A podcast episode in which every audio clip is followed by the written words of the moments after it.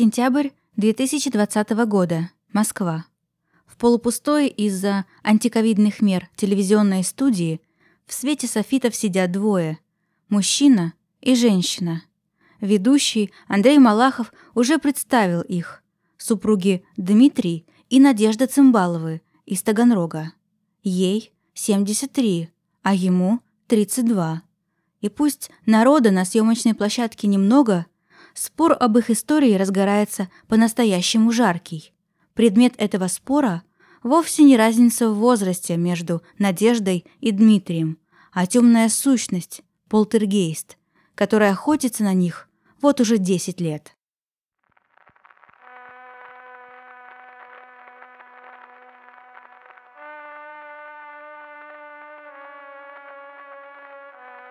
Это «Упыриное королевство».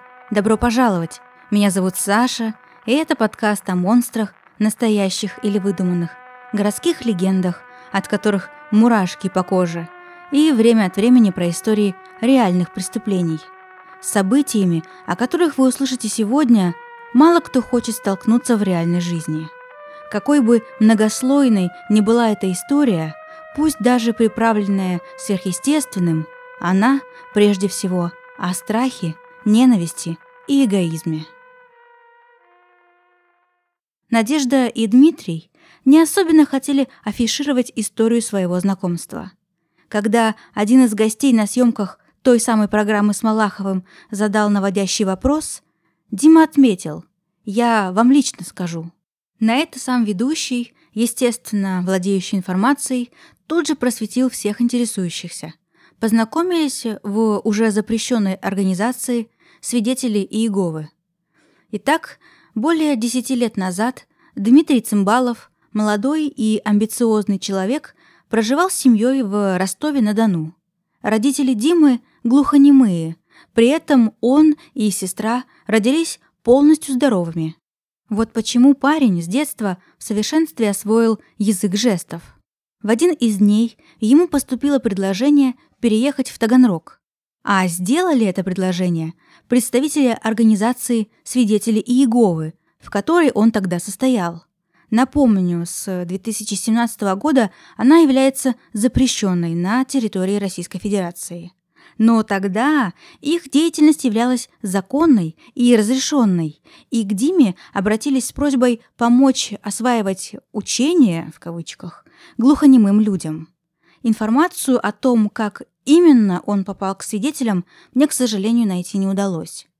Тогда, более десятка лет назад, у Дмитрия было приятное, располагающее лицо. Он серьезно занимался тяжелой атлетикой, находился в отличной физической форме, не пил, работал сварщиком.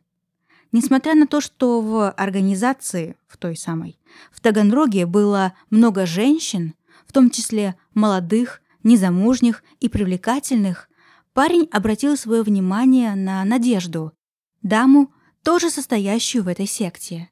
Ей было за 60, и, откровенно говоря, она была почти ровесницей бабушки Дмитрия. А дальше вспышка, химия, закрутился страстный роман. Надежда была в разводе. У нее взрослая сорокалетняя дочь, три брака за плечами. Все это не смущало влюбленного Диму. Пара съехалась и стала жить в квартире женщины. Валентина, дочь Надежды, пыталась отговорить пылкого юношу от свадьбы. Якобы даже сама Надежда говорила ему, что вряд ли эти отношения долговечны. Но Дмитрий сказал, что он не хочет детей, видит свою дальнейшую жизнь только рядом с Надей, и лишь она нужна ему для счастья. Сыграли свадьбу. Вся семья молодого человека не приняла его выбор и опять же, со слов самого Цымбалова, полностью прекратила с ним общение. Но семейная жизнь, начавшаяся в 2010 году, вместо счастья принесла самый настоящий ужас. В простой трехкомнатной квартире панельного дома на восьмом этаже вместе с молодоженами поселился полтергейст. С немецкого это означает «шумный дух», это якобы озорной барабашка, невидимый проказник, иногда даже вредитель. Суть в том, что свои неприятные проделки невидимка, которого в скором прозвали «демон», адресовал именно Диме. Надежду он почти не трогал. Насколько мы можем судить по интервью самих Цимбаловых, оригинальностью их домовой не отличается. Он начал с передвижения предметов, сначала пока никого нет рядом, а потом прямо на глазах у жильцов. Затем принялся поднимать воздух и швырять по комнате ложки, расчески, оставлял записки с угрозами, до сих пор разбивает зеркала и стекла, экраны мобильных телефонов, прячет нужную домашнюю утварь, стягивает одеяло по ночам и сбрасывает с кровати. Вскоре сущность и вовсе захотела полноценного общения с соседями по квартире, избрав для этого их мобильные телефоны. Полтергейст охотно пишет СМС. Представьте, на кухонном столе рядом лежат два телефона – хозяйки и хозяина квартиры. Вдруг телефон Димы звонит, причем на экране виден номер телефона его супруги. Телефоны при этом никто не трогает руками. Все происходит само собой. Минуту спустя на телефон Димы приходит сообщение. В нем некто отправляет мужчину на три буквы, простите, желает ему смерти, а когда тот прочел текст, сообщение бесследно пропало. Его нет нигде – Свидетелем такого общения и многих других проделок нечисти в этом доме стал Виктор Фефелов, биохимик, журналист и самый известный на сегодняшний день исследователь полтергейста в нашей стране. Именно он принимал участие в исследовании, наверное, самого популярного полтергейста на постсоветском пространстве – Фатымы. Сообщения с нецензурщиной приходят Цимбаловым регулярно – Раньше, до того, как на телефоне можно было сделать скриншот, хозяева просто их фотографировали в качестве доказательств. Иногда СМС сохраняются в памяти телефона Надежды, но чаще всего тоже исчезают. Точно так же приходят СМС с телефона Дмитрия на смартфоны Надежды и Валентины. Ее полтергейст оскорбительно называет худорба за худобу. Они, как правило, подписаны именем Затан – Именно так себя называет шумный дух. Да, и вот еще. Смена номеров мобильных не помогает. Сообщения приходят снова и снова. Так чего же требует этот Затан от женщин? Сложно представить, но он вынуждает Надежду покупать алкоголь для Дмитрия, оформлять кредиты. Сообщения также приходят с других, неизвестным участникам истории номеров. Пытаешься звонить на эти незнакомые номера – телефон либо отключен, либо не берут трубку. Часто эти СМС представляют собой грязные оскорбления женщин в нецензурной форме или угрозы. Например, «Я уже выбрал, кто понесет твой гроб. Вам не по пути. Ты уйдешь раньше. Три литра паскуда до 9.00». Как-то Надежда спросила, «Что ты хочешь от нас? Почему мы?» На что Затан ответил, снова в сообщении, что они Мужественные, сильные люди. С ними интересно. Кстати, в противовес своей коллеге, полтергейсту Фатыме, Затан пишет, соблюдая орфографию. Да, он игнорирует запятые, но ошибки в словах, подобно злой сущности в поселке Светлом Томской области, почти никогда не делает. Если Надежда не выполняет приказов невидимого Затана, начинается разгром в квартире – летают вещи, переворачивается мебель. Как-то увесистая трехкилограммовая бобина прилетела с балкона в жилую комнату и рухнула там на пол. И главное, Дмитрий получает мощные удары по телу, от которых остаются синяки. На его спине сами собой возникают ожоги в виде рисунков и букв. Идешь по комнате, и прилетает мощный удар затылок. Бывало после такого терял сознание, говорит мужчина. Надежда рассказывала, что ее муж нередко после таких обмороков почти полностью терял память. Он узнавал только ее. Она раз пять заново знакомила Дмитрия со своей дочерью, которую он первое время все равно называл на «вы». Однако проходило время, и память у Димы полностью восстанавливалась. Он снова становился совершенно нормальным человеком. Основные полтергейстные события в нехорошей квартире происходят по выходным.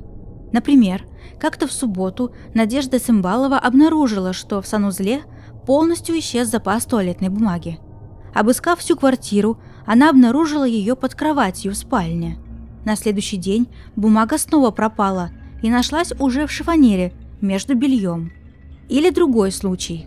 Однажды ее дочь Валентина принесла матери пакет конфет к чаю.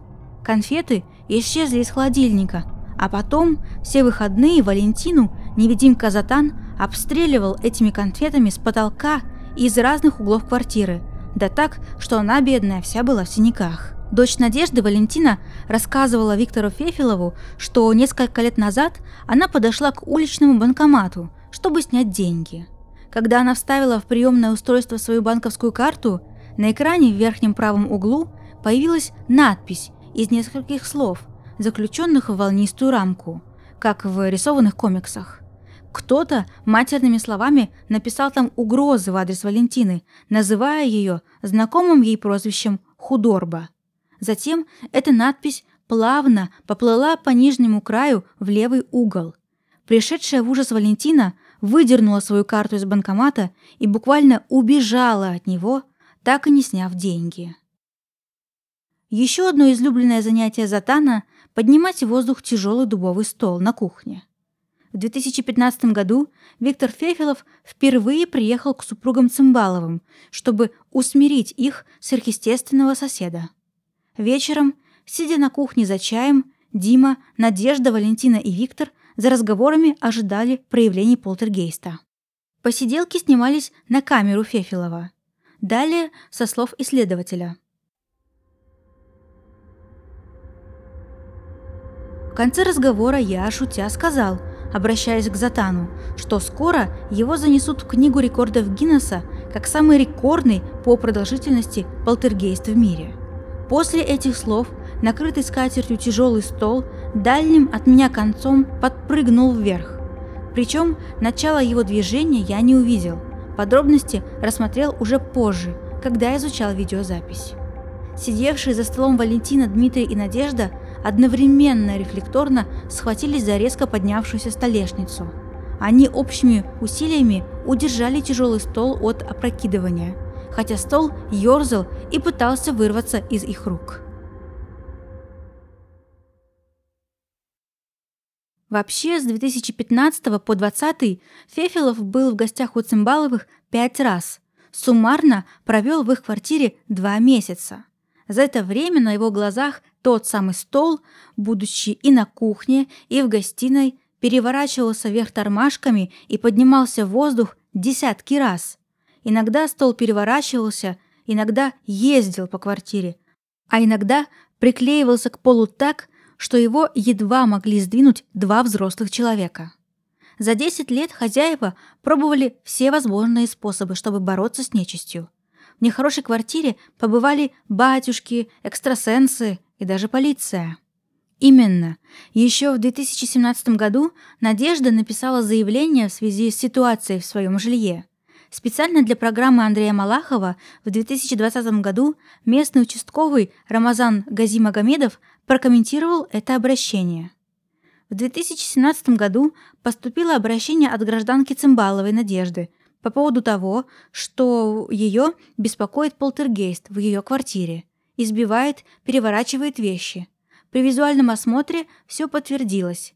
Также она пояснила, что ее мужа полтергейст Затан заставляет пить, имеется в виду употреблять алкоголь, а ей самой отправляет сообщение «Купи мне бутылку водки». С точки зрения закона, никаких противоправных действий в отношении Цимбаловой не совершалось мы никак не можем воздействовать на полтергейст. Со слов того же участкового, атмосфера в семье напряженная. Надежда распоряжается всем, а Дмитрий действует по ее указке. Но сама Надежда считает, все, что она делает, направлено на сохранение семьи и безопасность Димы. Если точнее, полтергейст угрожает мужу расправой в сообщениях, если он не будет употреблять алкоголь. Надежда покупает ему этот алкоголь. Еще точнее, три бутылки портвейна и восемь банок крепкого пива каждый день. Родственники Дмитрия Цымбалова, которые все так же проживают в Ростове, считают, что пожилая супруга просто спаивает Диму, чтобы тот оставался с ней. Ведь до этого брака он не употреблял алкоголь вообще. С другой стороны, в 2020 году на съемках ток-шоу Дмитрий не выглядел как запойный алкоголик. Но и тут у супружеской четы нашлось объяснение. Зачастую Затан становится собутыльником Димы.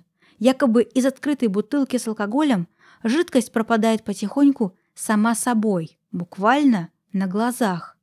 Однако такое происходит не всегда. В рамках своей рутины Затан не упускает возможности толкнуть Диму в голову, ущипнуть, ставить ему невидимые подножки. Именно это и ничто иное, со слов мужчины, мешает ему заниматься спортом. Обожаемую ранее тяжелую атлетику он давно забросил. Еще полтергейст неравнодушен к шторе из акриловых бусин на дверном проеме в гостиной. Со слов Надежды, она несколько раз наблюдала, как прочные нити с бусинами сами собой удавкой обвязывались вокруг шеи мужа и начинали его душить. Мгновение спустя они безвольно падали, словно ничего и не происходило. Разумеется, проживание шумным агрессивным духом на протяжении десяти лет или же просто такое невероятное потребление алкоголя не самым лучшим образом сказывается на психологическом климате в семье. Живут супруги скромно. По словам Дмитрия, всем в семье распоряжается Надежда. Она берет кредиты на его имя, а ему приходится расплачиваться. Она пошла к экстрикам, имеется в виду к экстрасенсам, без моего ведома. Они с дочкой пытаются избавиться от этого полтергейста, а потом выясняется, что там в долгах, тут в долгах, туда влезла, а мне отдавать, объяснил Дмитрий раздраженно. Тем не менее, психически эти двое здоровы, по крайней мере, Надежда. В съемочной группе канала НТВ, тоже приглашенной осветить эту историю, она продемонстрировала справку, то ли из поликлиники, то ли из психоневрологического диспансера, о том, что, цитата, «психических расстройств на момент осмотра у нее не обнаружено». Конец цитаты. Цимбаловы в целом производят странное впечатление – Определенным образом резонирует их разница в возрасте в 41 год. И я вот ничего против не имею. В целом они четко выражают свои мысли, опрятно одеты, не пытаются в гневе перекричать других участников на съемках программы о себе. Еще несколько слов о зловещих СМС. Вообще, конечно, они, как и абсолютно все в этой истории, вызывают вопросы. Но Виктор Фефилов, который также присутствовал на съемках программы Малахова, сообщил, что изымал телефоны сообщениями у супругов.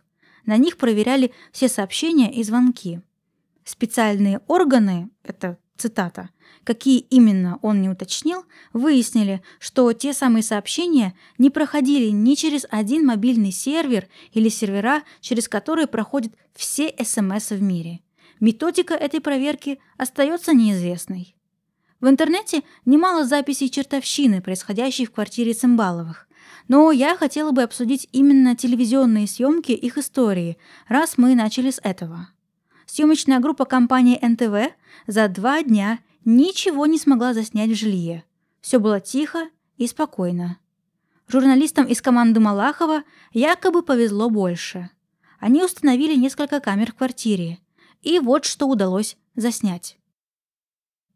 На одной из них в какой-то момент пошла рябь, а затем она и вовсе отключилась.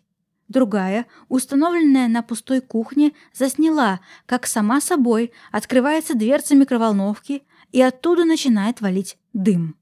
Публика в студии в восторге, а мы, зрители, остаемся с еще большим количеством вопросов к происходящему. На тех самых съемках даже озвучивали результаты полиграфа, по итогам которых выяснилось, пик активности полтергейста – происходит в моменты, когда в квартире, а лучше за тем самым столом, собираются все трое героев – Надежда, Дмитрий, Валентина. Большинство явлений, озвученных в интервью, рассказанных Фефилову, НТВ и Малахову, наблюдали не все, а лишь одна Надежда. Складывается впечатление, что эта женщина действительно кукловод в этой истории. Ни одно из видео, которые я смотрела с этим полтергейстом, не вызвало у меня ни трепета, ни ужаса, ни тем более доверия. На кадрах со столом, летающим и переворачивающимся, мне кажется, кто-то из сидящих совершенно точно подталкивает его. Ссылки на это зрелище я оставлю в описании к выпуску. Исследователь Виктор Фефилов, на 100% уверенный в реальности происходящего, сообщил, что Затан вообще впервые был замечен у соседей Цимбаловых по лестничной клетке за три года до встречи Дмитрия и Надежды. Но потом, по непонятной причине, предпочел переехать. Соседи, которые, разумеется, в курсе приключений семьи, им не верят, называя полтергейст пьяными разборками неблагополучной семьи. И знаете, как по мне, многое в этом рассказе по местам расставляет эфир продолжения, случившийся через год. Насколько я поняла, в этот раз сама Надежда вышла на редакторов программы с жалобами, но не на полтергейст, а на мужа. За год в этой семье очень многое изменилось. Во-первых, Надежда и Дмитрий официально развелись на почве скандалов и недопонимания. Во-вторых, уже бывший муж стал поднимать на женщину руку, и за 12 прошедших месяцев ей дважды пришлось носить гипс. Несмотря на это, пара продолжает жить вместе, так как Дмитрию некуда идти. С родственниками в Ростове, кроме бабушки, он не общается, но пытается получить от них хоть какую-нибудь недвижимость. Такие варианты, как снимать самому, взять ипотеку, Дима вообще не рассматривает, считая, что ему все должны. За год он и сам поменялся.